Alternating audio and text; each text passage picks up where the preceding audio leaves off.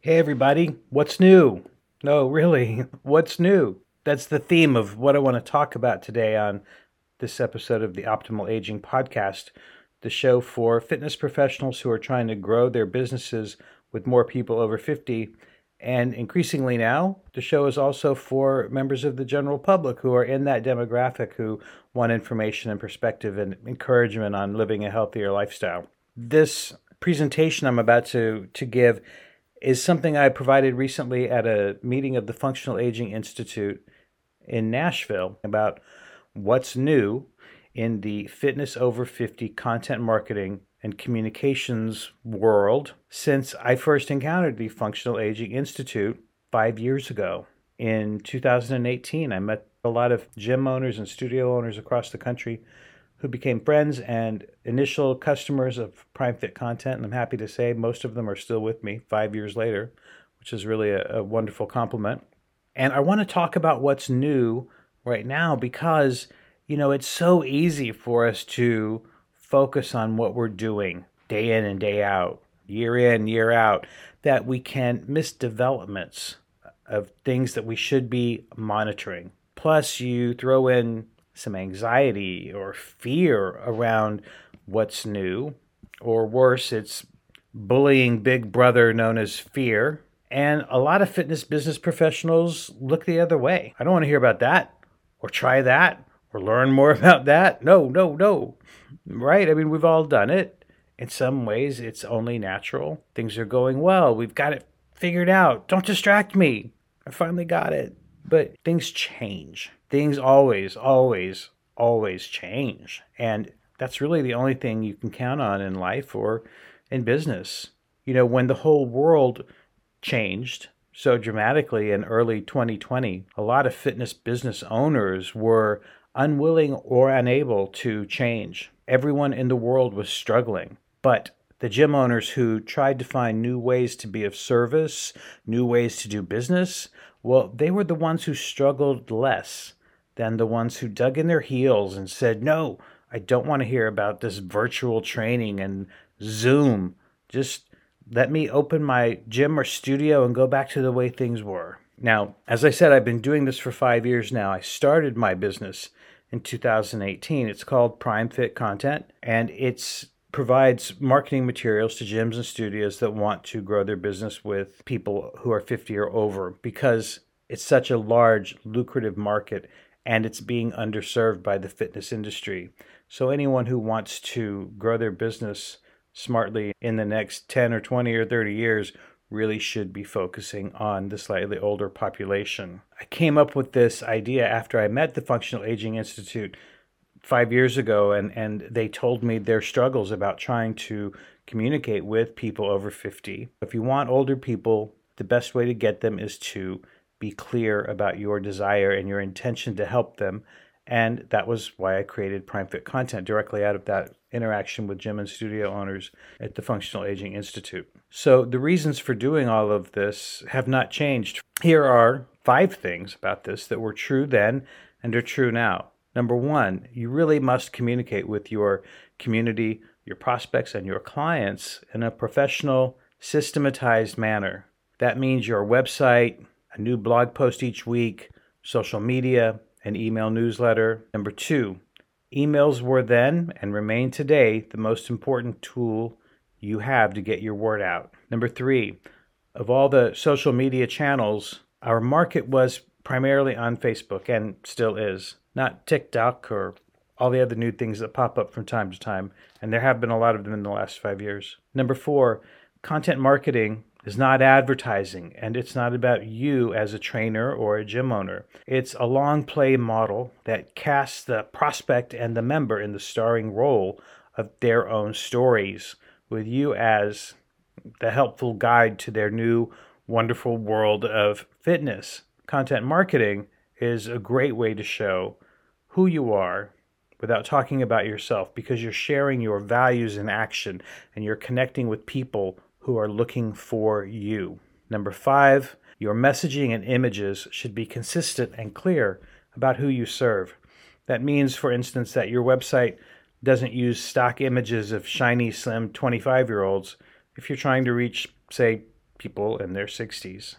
Now, there are other things, of course, that remain today from them, but I'm sticking with five because it's been five years since I met the Functional Aging Institute. And so now I'm going to present five things about fitness over 50 communications that are new.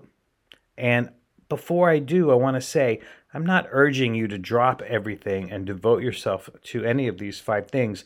I'm just raising them as examples of the kinds of change that gym and studio owners are aware of now and are adapting to. You know, we're not in COVID. You can tune me out and say, hey, that's not for me, because you're not about to go under right now. Staying open minded to change, remaining committed to innovation. Well, these are things that are as important to your business survival as they were three and a half years ago.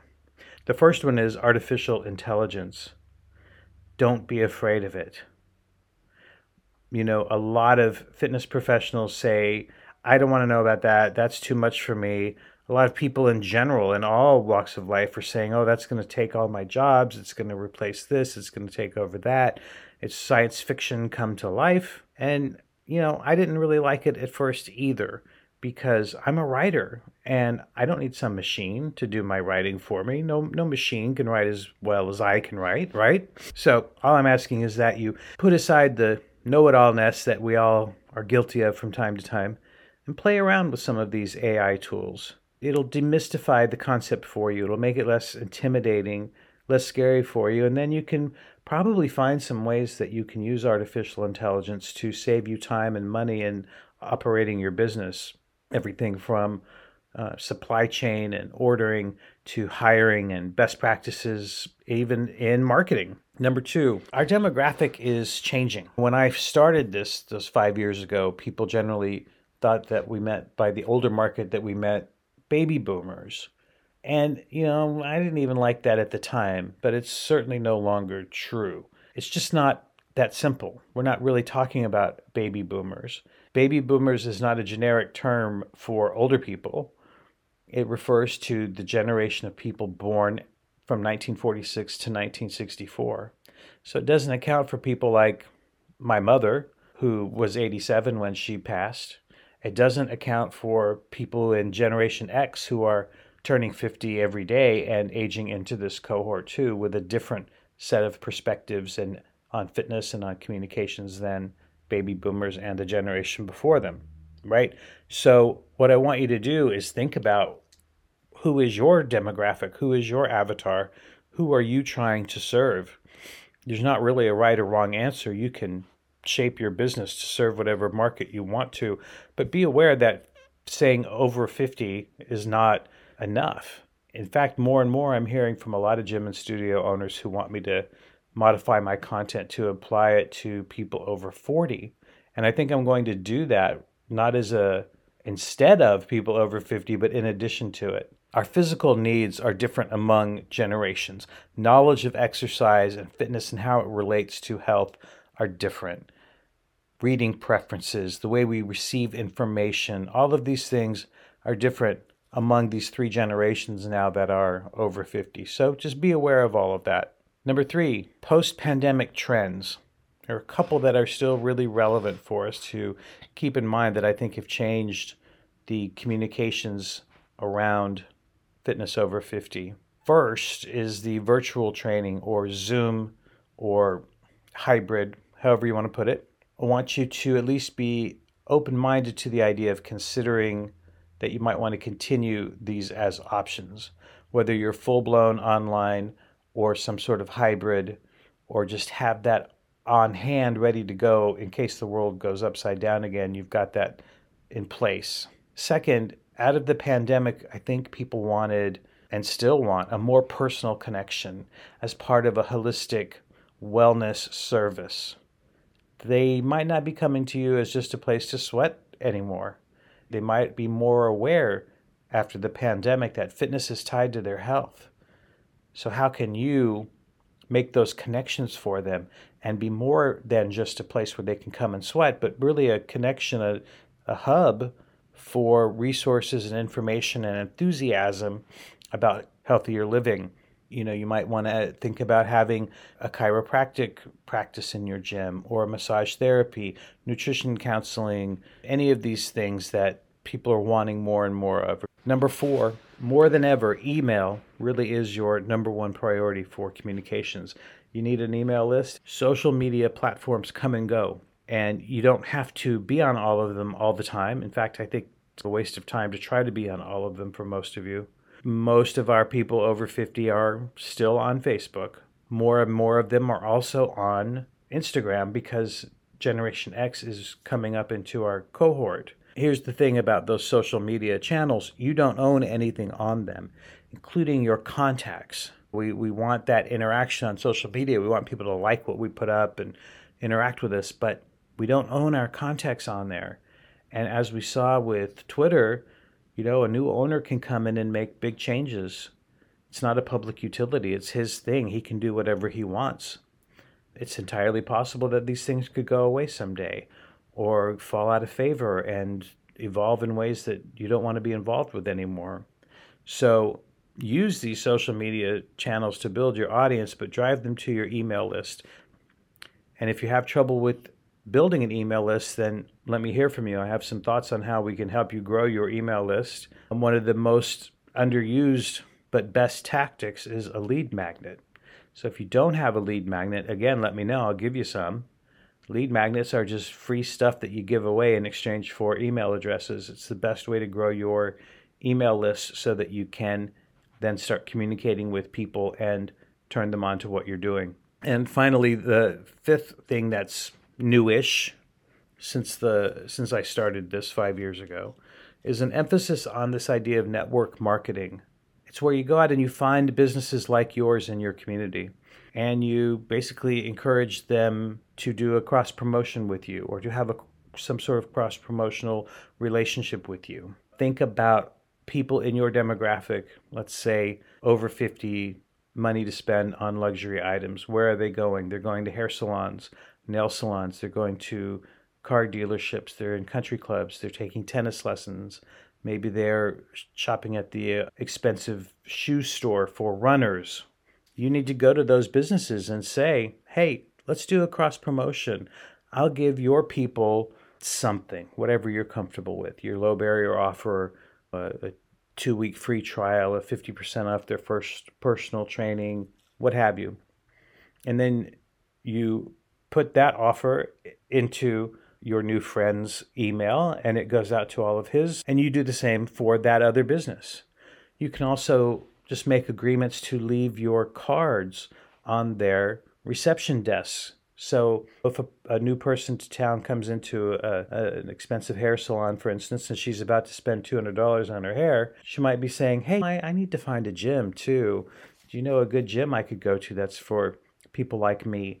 And then your business card is always handy. And they're going to say, yeah, we partner with these people. They're great. So think about that kind of in real life networking that you can do with other businesses. I know all this is hard and can feel like a fly buzzing around you and you just want to be left alone and do what you're doing. I know because I struggle with all of this too. And I'm not an expert on these topics that we've been talking about, like artificial intelligence and what have you. I do want to share some ways that I've been changing in the last five years so that I can improve and grow my business. Things that have worked out and haven't. Here's something that hasn't worked out. I've tried video a little bit. I should try it more, and I will at some point. But so far, I just don't have the time or the energy to focus on it, and I'd rather not do it than do it badly. So I've tried it, hasn't exactly worked out, and that's okay. We can do this. We can try things find out that they're not right for us at the time, and move on. I launched this podcast. That's a lot of work, but I enjoy it and it's good for my business. Almost every week, I get a comment or an email or a new customer directly because of the, this. I added custom content and consulting and auditing of content. So I don't just send you, I can also be involved in a more intimate way with your business. I've used Twitter some. I get nothing from Twitter every I know some people do. I don't, and I'm okay with that. And finally, I created my first digital and it's my first product that I'm selling directly to consumers. And it is for men over 50 who want to start exercising and make healthier choices in life, but who feel stuck on the couch. They're discouraged, they're unhealthy, they're feeling hopeless, they're overwhelmed by all the misinformation that's out there. So I wrote this course. I'll put a link in the show notes and I'd love for you to check it out. The point is that I'm always trying to do new things, even when I'm afraid of them, even if I fail at them, even if they're not quite right for me right now. So I hope there's some value in that for you. I just want to encourage you to keep your eyes open and your mind open to what's going on around you in the world, in your community, in your industry, in your location, even, because everything is always changing and we need to balance how much attention we devote to new things and how much we stay committed to our own path. It's difficult, it's tricky, so I just thought I would weigh in with these thoughts to encourage you to think about it a little bit. Thanks for listening. I hope you enjoyed the show and I hope you'll subscribe, tell a friend, and write a review. All of that helps us grow our audience. I also hope you'll check out the powerful fitness business training and certifications offered by my friends at the Functional Aging Institute. FAI is the leading authority on how to build a business that's focused on helping people over 50 live their best lives through fitness. Their educational services, networking opportunities, and coaching are invaluable, and the pricing is unbeatable. Just use this special code so they know you're coming to them through me. You can find it on the show notes page and follow the link to learn more.